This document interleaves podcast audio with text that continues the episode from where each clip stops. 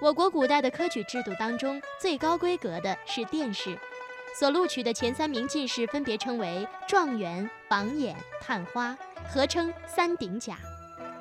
根据最新一次搜集的历代状元资料进行的整理统计，得到了最后的结果：历朝应有状元约为八百八十六名，可考出姓名的状元是六百七十四人。其中，除了状元身份和夺魁年份之外，或多或少能找到一些传记资料的是五百零七人。这块状元及第匾是由同治七年皇帝御赐给状元红军的一块匾。哦，这是同治皇帝做的匾是吧？对，啊，这然后清朝的一块匾啊，对，是清朝写的的。是状元及第状元及第，啊。这个榜眼儿呢，这个榜眼是光绪三十年朱朱汝珍奉子自己，他为了显示自己的身份，自己做了一块匾，放在他自己的家门啊这是前。朱汝珍给自己写的榜眼儿的这个牌坊。对是他吧奉子做的。哦对，就是钦点榜眼儿及第是吧？对，探花及第是由乾隆五十八年由宰相王杰为刘凤告赠的一块匾，探花及第匾。啊，那他们这三个人获得这个状元啊、榜眼儿、探花这个头衔儿的时候，都多大年纪了呀？平均考取状元的年龄在三十四岁，平均年龄34岁啊，三十到而四立岁。之年才能考上状元是吧？奋斗对半生才可以啊。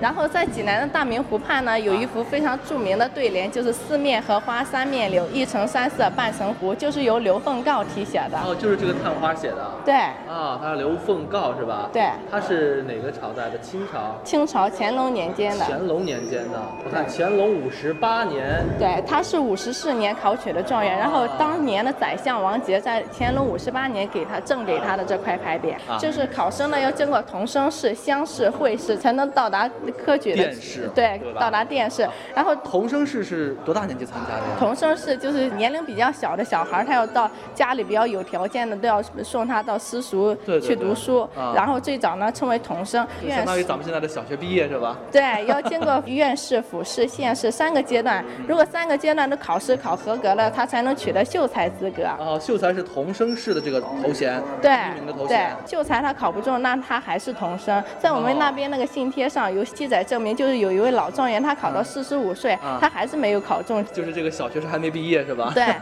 然后要经过乡试、会试、殿试才能成为状元。对对。如果在童生试就是十七岁，那他考到贡试的时候就一就已经是三十二岁了。哦，因为童生试每年都可以参加是吧？对，童生其试每他的年都像可以乡参试加。啊、会试啊、殿试，它是三年一次。对你也乡许试还哎是赶不三上那一次是吧？在状元博物馆里，我们还发现了一件非常有意思的馆藏文物，那是什么呢？讲个有意思的就是这里，啊，这通常就是我们俗话所说的小抄，作弊夹带是吧？作弊夹带。作弊自古就有了。对，你看它这个字写的非常小， 哦，是哦，看一下写的这个“于彼以义归君子，用天下而不为天下”，哇，真的太小了。对 这看好费神。作弊也作弊也要下很大的功夫。就是即使是这样水平，他也没有考中举人，因哦为因为这种作弊的形式只出现于在童生市被广泛采用。童生试啊。。对，因为在康熙年间以后啊，就是这个考生考试，他要先经过沐浴，沐浴之后要穿上考场统一发放的服装，以防止作弊。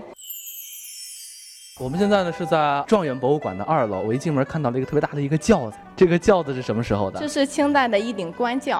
哦，状元中了就做这个轿子吗？嗯，对，哦，这是什么材质的呀？这是红木做的，因为在古代这个官职权就官轿啊，它是一种权力的象征。然后规定皇帝出行呢，他必须要乘坐十六人抬的大轿哦，而我们馆所陈列的呢，这是四人抬的中轿，不是八人大轿，不是。是四个人能坐的轿子。嗯对状元只能用四个人抬。对，看到这个大轿之后呢，这个看到这有一个锣是吧？那时候要是状元中了之后，我要敲锣打鼓游街是吧？我们来敲一下这个锣的声音，大家听一下啊。状元来啦！在状元博物馆参观完了四人大轿，我们还发现了一件非常有意思的名片广告。这个人是谁？这是徐福，因为这是徐福为他的墨厂所做的广告。哇，徐府在那个时候就在做广告了。对徐府是什么人呀、徐福他他也是一名状元，然后这边是徐福的名片，你看从上面可以清 楚的看到，还有他的地址。徐府还有名片啊，看徐府地址是南苏州胡同嗯豫东单牌楼啊，大家记住给他写信要写到南苏州胡同豫东单牌楼。这个徐府呢给他的这个墨厂做了一个广告啊，广告的啊前六个字是文如溪，坚如玉。这从现那个时候就有人做广告了啊，那个时候大家就有这个广告意识了。这张由状元所创制的名片广告是不是真的很有意思呢？其实啊，在状元博物馆里还有一件非常有趣的陈设，那就是一座经过复原的徽州衙门这。边是本馆复原的徽州府正堂，看两边写的回避肃静，然后清祀翰林、清曲知县、清点翰林、徽州府正堂。哎，我上去坐一会儿啊，看看是什么感觉。哇，视野好开阔啊！有机会大家可以来这个状元博物馆啊，来看看这个复原的一个衙门。复原之后的徽州衙门终于是参观完了，但是我又发现了一件明朝洪熙皇帝的圣旨。那么这幅圣旨上又写了些什么呢？这会儿在这个状元博物馆呢，我们找到了一位工作人员啊，他来给我们念一下这个圣旨：奉天承运，皇帝诏曰。这个地方吧，你看一下，它还真不是写的诏，它写的是一个敕。啊，这个呢，什么意思呢？诏是给五品以上的，敕是给五品以下的。这皇帝说什么呢？朕唯为人子者，孰不欲显扬其亲？故子之贤，尔能宣立孝职者，朝廷必推恩以报之。什么意思呢？就是说，凡是做人子的，都要使父母显扬。那么，当一旦这个人为朝廷做出了很大的贡献，或者说为国家做出很大贡献的时候呢，国家就一定要推恩于他的父母，就是所谓叫光宗耀祖。所以，遂显其亲之心，而劝天下之为孝者也。我奖励他是为了劝天下为孝的人。啊，然后说呢，有这么一个中书舍人叫钟子劝，他的因为为国家做出了很大的贡献，因此呢，对他的父母进行奖赏。这一个圣旨好在哪儿呢？他是明洪熙年的，大家都知道明洪熙年是一个短命的皇帝，总共只当了半年的皇帝。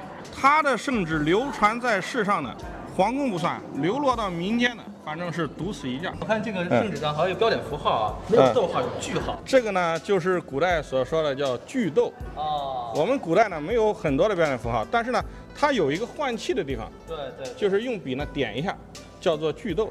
《劝学篇》当中不说吗？句逗之不知，惑之不解，是不是？ 这个正文是拿黑笔写的，这个句逗呢是用红笔点的。再往这边走，看到的是一个清朝的一个圣旨，嗯，对，五个五种颜色啊。啊，对，一般来说呢，叫这叫五色织锦，但是呢，它并不限于五种颜色，有最多呢有可能是七种。它的官职越高，颜色越多，呃，红，呃，绿，呃，黄，什么赭啊等等。但我们一般呢统称呢叫五彩织锦。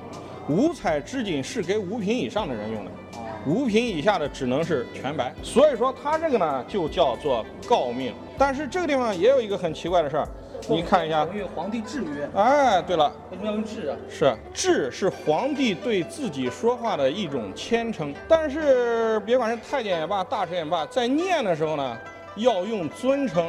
皇帝诏曰，哦，哎、所以说呢，电视上也没念错，只不过这个字呢，确实是“智”而已。嗯，官员在念的时候要念诏。对对对对，这是一个礼貌。这种清代的圣旨呢，都一般来比来讲比较长，因为它是用两种文字书写。汉文呢是从右向左写，满文呢从左向右写。所以说，一般来讲，这个圣旨它是三十三公分宽，长呢有的都达到四米、五米、六米都有这样读完很难，啊。是很长时间。是是是，这是哪个皇帝呢？这是清朝康熙年间的，因为清三代的东西也应该说是比较罕见的了。嗯。对，清康熙二十七年对十月二十三号，康熙皇帝呢对对对来颁的这个这个对圣旨啊。康熙本身他就执政了六十一年，这是而且是康熙的又是早年的状元的这个文化是受中国传统优秀文化的熏陶而形成的，尤其是儒家文化。应该说啊，状元文化呢和孔子文化呢是一脉相承。对，应该是所有的状元都是孔子的门生。哎，是的，所以说我们状元博物馆是开在孔府的后门啊而不是前门。哦，明白了，明白了。